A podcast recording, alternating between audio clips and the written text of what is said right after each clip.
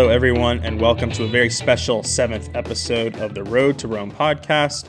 This is Jackson, and today Conor and myself have an interview with Chad Mumm, the executive producer of the new Netflix show Full Swing that is being released on Wednesday, February 15th, which covers the 2022 PGA Tour and professional golf season.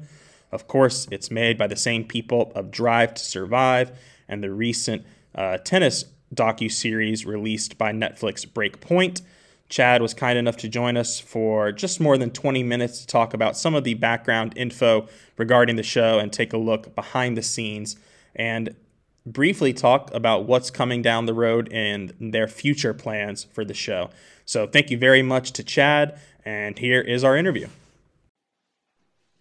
Chad, thank you so much for joining us on uh, the Road to Rome podcast today. Um, full swing is here. Uh, this is going to be a new frontier for for golf fans in terms of access to golfers and the PGA Tour. What can they expect, and what can non golf fans expect uh, from the show coming out? You know, I think we we were able to pull back the curtain on pro golf in a way that nobody's ever done before, and you know, I think it took this unprecedented buy-in that we got which started with the PGA Tour and then expanded to the majors and then eventually expanded to the players and their families and the agencies and kind of the entirety of the golf world. And Drive to Survive on Netflix really opened the door for this. Players, you know, had become fans of that show during COVID and they kind of had an understanding of maybe what storytelling was going to be like. Um, but, you know, I think really it, it, it's a testament to the every governing body in the sport and then like the game's kind of biggest players raising their hand and saying, like, we see this, we understand it's going to be good for golf. I think also potentially selfishly good for some of their profiles, you know. Um, and you know they opened the doors, and it took time to build the trust. You know, we we started out, you know, and, and as the season went on, we our access got deeper and deeper and deeper and deeper, and we were there for some of the most kind of pivotal moments of the year, but also like the lowest points of the year for some of these players and with their families and at home with them. And, you know, I think that if you're a golf fan, you're going to see the sport you love in a whole new way. You're going to see these kind of superhuman athletes humanized in a really real way. And I think that you're going to come away with a whole new appreciation for just what they go through. I mean, first off, how good they are, but also just, you know, that they're human and, and that they, they care so much about it, you know, and, and that's a lot of fun. Uh, and then if you're not a golf fan, I think that, you know, this show has potential to make you a fan because there's so many personalities on the PGA Tour. You know, there, it's not a monolith. Like there's so many different ways that guys get it done. You know, there's so many kind of different lifestyles from private jets and giant mansions to like trailers in Idaho, you know, and drinking, you know, white claws. So I think that it's uh, it, it, there's so much just characters in this sport, and we've been really lucky to have access to a lot of them for a long time, for a year. How do you, how do you guys go about planning your series? Uh, I know that's a very broad question, but do you have a list of golfers in mind that you're going to really focus on heavy? Does it depend more on the results of tournaments and just the latest news cycle? Uh, what what when you start, you know, you've gotten the access, you've gotten approval. How do you go about the next steps of kind of building the narrative? Yeah, we really. I mean, look, we started out with a list of kind of ideal players, and it was all the names that you can imagine. You know, the the best players in the world, sort of most of the top ten, and then guys who have a personality. You know, that that have been outgoing about their personality. So I think about like a Joel Dahmen, perfect example, or Ian Poulter.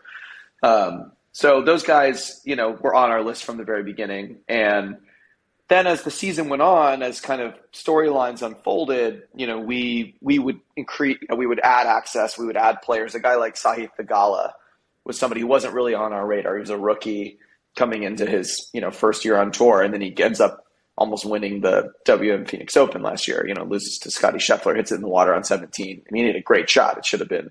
He's got a terrible bounce. So you know, that was the story that we kind of started following that week, and then kind of retrospectively signed him to the show after that. So some of it is like, yes, it's the big names and we want to be embedded with the best players in the world, and we are.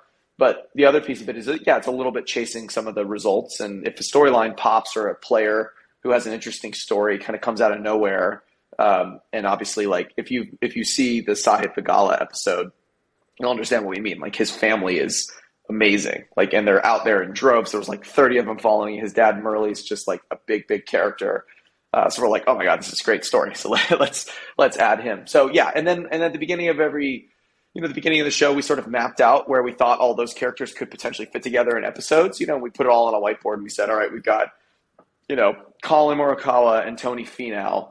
They both were completely inspired by Tiger Woods, and they both kind of took opposite things from what they got, what they think they learned from Tiger. You know, Collin, this relentless perfectionism and this pursuit of like absolute to the millimeter like discipline and excellence.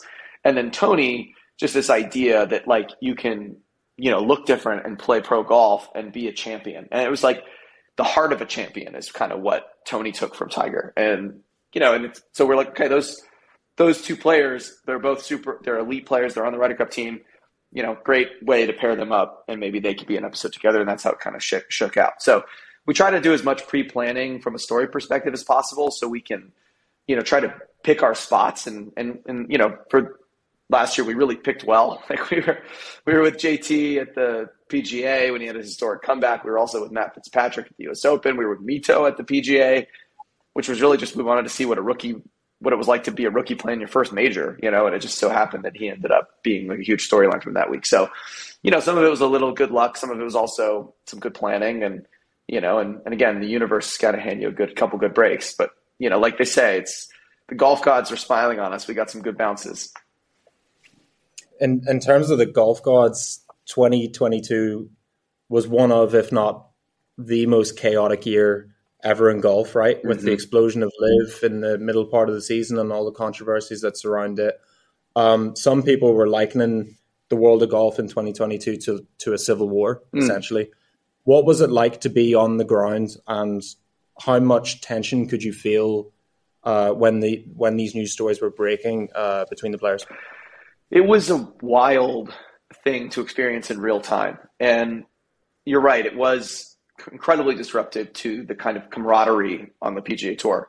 The thing that you know most people don't realize until you kind of get embedded in it is like it's kind of like high school or a traveling circus. Those are the two words that I, you know, the two descriptions that I've used to describe the PGA Tour because it's the same people, not just the players, but like the same caddies, the same agents, the same equipment truck folks, same tour reps, and they just kind of pick it up and move it to a new city.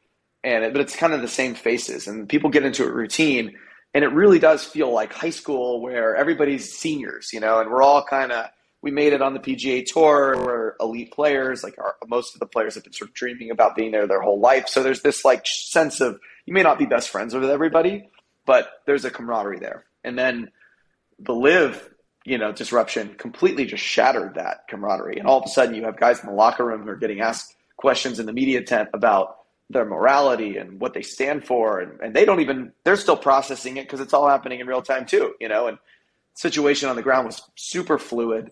You didn't know who was talking to who and, and who was taking the money and who was going to stay you know? What were we playing for? Is it legacy? Is it pga tour wins?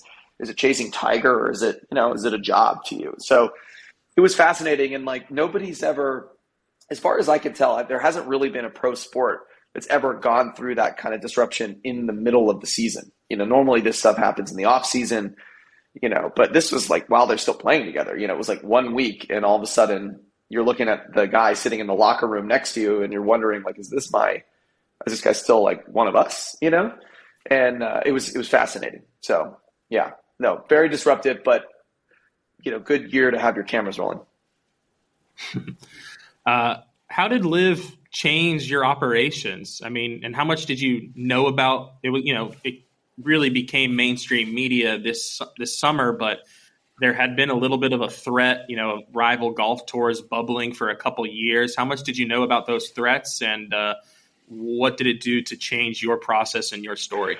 Well, we had been sort of told that you know every couple years there's like a right, you know someone gets some money and they try and launch a rival league, and golf is uniquely vulnerable to something like that because of the structure of the sport.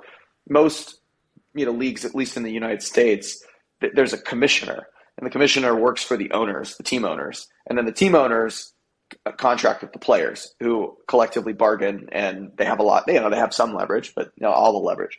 PGA Tour is a totally different structure where they're members. The PGA Tour, so the commissioner works for the players, and unlike you know, it's not like the like Roger Goodell, the NFL commissioner, works for the owners, not the players. And so in this case, the PGA Tour works their work for its members, and so because of that, it's a it's a democracy. So there's votes, and they can affect significant change and it doesn't matter if you're number one in the world or you know number 250 on the PGA Tour, your vote still counts as one vote. And so, you know, there's always been this opportunity in this sport because everybody's individuals. It's also very fractured in general. Like not not like from a you know before pre LIV, but even even before LIV, the tour like the agents don't really get you know they don't talk to each other that much across you know they don't cross lines. There's there's a lot of sort of golf business that's pretty fractured. So it was it was kind of uniquely vulnerable to something like this, and we had heard that, um, you know, structurally vulnerable, and we had heard that uh, that this had been sort of threatened a few times, but that like in previous years, maybe it would just fizzle out, and so. I think nobody was expecting it to kind of hit with the ferocity that it did and have so many players leave. But so you got to see kind of in real time this attempt that's just first just react and stop the bleeding, you know, stop the exodus and kind of just once you're there, okay, we think it's most of the guys who are going to go have gone. Now it's like, okay, how do we how do we change the tour to make sure this doesn't happen again, or and make it the best place to play golf in the world? You know, and I think you saw that at the end of the summer. There was a lot of like immediate, like, okay, how do we what do we need to do to you know stop the exodus, and then from there, how do we make it where people want to be playing on this tour and make it the best place to play golf in the world? And I think last week at the WM Phoenix Open was a great example of the tour putting out a great product because they had all the best players playing in it. And the elevated event really made that Sunday super riveting. And you could see the ratings were up and, you know, the, the leaderboard was completely stacked with superstars. And you're going to see that again this week at uh, the Genesis Invitational, you know, and that didn't happen last year. I mean, WM Phoenix we were there. It was awesome. It was a great tournament. Scotty Scheffler you know, wins. Brooks Koepka was in the hunt. Patrick Cantlay, Theegala but Rory wasn't playing, you know. Uh, and I think that they moved pretty quickly to really address some of that and get the best players playing against each other more often. Um, I read a story in, in Talk Sport, I think it was published today, even about, you know, Rory didn't originally want to be a part of the show. Um, but he kind of changed his mind as he became such a focal point in the LIV conversation. What was the process like trying to get him on? What was the moment like did get him on and, and how much did his access really amplify what you were able to, to produce in the end? Well, he gave us a great ending. So like any any show needs a good ending for a season and Rory Rory was our was our A plus ending. He was has been great to us for a long time. He was very you know gracious to meet with us, and his his team has been you know they've always been very professional and very polite, and and clearly like fans of what we were doing. But they were not ready to commit to season one. They wanted Rory to focus on golf. He has a lot of other things going on, as you've seen the sort of simulator league he's launching with Tiger. He's got businesses. He's got a young family, you know, and so he's didn't want the distraction. And I think also they they were sort of taking a cue from Lewis Hamilton and Drive to Survive, and they were thinking, okay, you know, the number one one driver didn't do season one, so we're kind of we get a hall pass and we'll do season two. So the idea was that they were always going to be in for season two, and so uh, I ran. You know, we. But that being said, didn't mean I didn't want him in season one. So we would keep, you know, I kept seeing him like popping up in scenes. Like we would be filming in the locker room with Collin or, you know, one of our other players. And he would just come over and have a conversation. And knowing the cameras are there, you know, with a boom over their head, it was very obvious that he wanted, you know, he was sneaking into shots. And we just kept noticing that throughout the year. And then eventually at the Open Championship, it felt like we were on the verge of this coronation. And so I had spoken to his agent, and, you know, he pretty much said, look, when he wins this week, we're in, you know, you got all access, go, you know. So I'm like, okay, come on, Rory. So we started filming him at the Open like he was in the show and hoping that he would win and then sign, and we'd be able to use all the footage that we shot. Um, of course, you all know how that Sunday went down, and he didn't win. It was crushing and heartbreaking. I've never seen the energy go out of a crowd so much and so quickly like it did on that back nine. You know, 250,000 people all of a sudden. It was just like, wait a minute, what happened? You know, it was wild. It was a very weird energy there that day. And, but he doesn't win. And so we're sitting on all this footage and and uh, and so I I'm like okay hail mary. So a couple weeks later, I flew to a tournament. I got there early. I flew out an extra day early, so I was there Sunday night. I was the first person on the golf course at like seven in the morning. And I knew where you know, he likes to get there early and he likes to go hit balls and, and warm up and work out. So I was just sitting in the clubhouse just waiting for Rory to arrive, knowing that I just had one shot. And I'm wandering around this clubhouse, and sure enough, I come around a corner and he's just in this little small annex off of the main player dining area and he's having breakfast by himself. No one else in the room. So, you know, you shoot your shot. I hyped myself up and walked into the room and sat down with him and told him that you know, we couldn't wait till season two. That his his voice was too important. You know, the role he was playing and reshaping the PGA Tour. It, you know, we it would it had to be in it, and the world needed to hear from him now, not in a year. And you know, I think that stuck, and he agreed. And from that moment on, he was all in. So, you know, an hour and a half later, he had a mic on, and he was having like a private conversation with PGA Tour officials that we were filming, and he's in the locker room joking around with the other guys and he's in the workout trailer and then you know just like Rory doesn't do things halfway you know so once he was in he was all in and it was awesome. Gave us a great ending. Was there any golfers that sort of stood out above the rest in terms of how interesting their story was? Obviously there's a lot of different backgrounds on the tour and um, a lot of different personalities. Who who in your opinion was the most interesting golfers that you covered I think hands down, Brooks Koepka was the player that surprised me the most. And you'll see when you watch the show, I think his story is so compelling. He's so interesting. You know, he doesn't have the same background as most of the other players. He kind of went a totally different route. You know, bootstrapped it in a different way than like Jordan Spieth and Justin Thomas. Not that those guys don't, didn't work hard, but they were always, you know, highly touted. And Brooks, you know, wasn't as highly recruited. He wasn't the number one player on his college team he went to Europe and played the Challenge Tour, which you know that's it's hard enough playing the Ferry Tour. I mean, imagine Challenge Tour and just grinding your way up the ladder, and then he like blinks and he's won four majors. That I don't know, like you can process that happening that quickly, especially as a person who's an outsider. You know, and he and he relishes that outsider persona.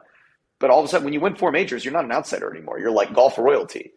And I don't think that he liked that or wanted that, you know? And and also it's like he he loves playing with a chip on his shoulder. And all of a sudden when you're like getting feted by, you know, the golf royalty and people want you to be Jordan Spieth or Rory McIlroy, you know, it, it can be grating, I think. And and so his honesty and openness about his injuries and how difficult he's found like trying to get his game in shape and just how fickle golf is, you know, having sort of never, you know, basically was like the major conqueror, thinking it was easy to, you know, miss, you know, can't make a six foot putt at his home club practicing is is a wild thing to see. It's really you don't see that in other sports. It's like the pitcher loses his fastball, you know. So I found Brooks to be extremely honest and compelling and, you know, really, really a cool storyline. Obviously, guys like Ian Poulter, really great character, way more complicated and, and, nuanced than I think people see on the outside. And I think you'll see that in his episode. You know, Joel Dahmen, another one where he, you know, you sort of think of him as this big character and this funny guy. When you get inside his world, you see there's been some tremendous sort of tragedy there, and and I think that's unexpected, and that that's one of my favorite you know stories in the whole show. So, yeah, those guys really, you know, I would say, yeah, Brooks number one was probably the most surprising.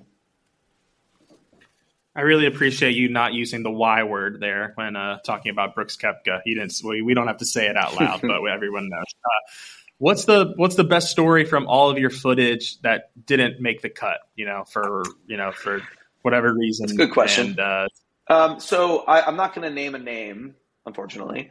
Uh, but there's there's a player who's very well known, very notable player who we filmed a ton of stuff with off the golf course and on the golf course. And there's a scene with him and his wife where they're sitting at their house talking about how difficult it is to maintain, you know, a winning attitude on the tour and just how fickle the game is and being good at something your whole life and just how hard it is to stay that razor sharp for, you know, a career. And it just it's an awesome story. It's a great scene. It just didn't fit in the stories that we were telling for season, you know, for this season. And so that was a hard one to, you know, we just couldn't find a place to fit it because what you need for a show like this is these stories to have an arc. You know, they have to have kind of a beginning, a middle, and an end. And this just this player just was in stasis. You know, it was sort of floating. Wasn't nothing. You know, there was no big win. There was no huge loss. There was no loss in status. It was just kind of like this. And you need this to have a great story. You know, I'm, I realize this is a podcast and I was making hand motions, but you need ups and downs. You need big variation. And this player was just sort of flat.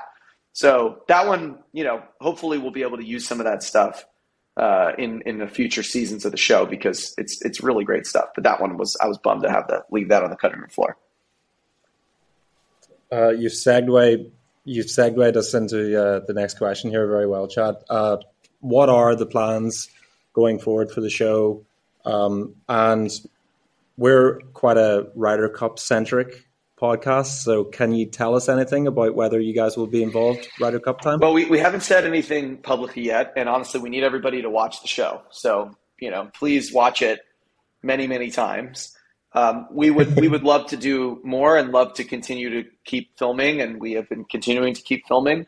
And obviously, you know, I think from a storytelling perspective, season one really focuses on how individual and lonely golf can be and when what you're playing for is a really big question that keeps coming up again and again. Are you playing for money? Are you playing for legacy?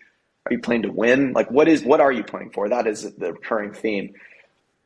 The idea that, you know, you could introduce team golf, now you're playing for country and something bigger, and that what I heard all last year that the most nervous any of these players have ever been is hitting a shot at the Ryder Cup on the opening tee. They're not playing for any money, you know and they're playing for their for their peers and their team. So obviously, the the drama and the narrative stakes of the Ryder Cup would make a very fitting escalation for season two.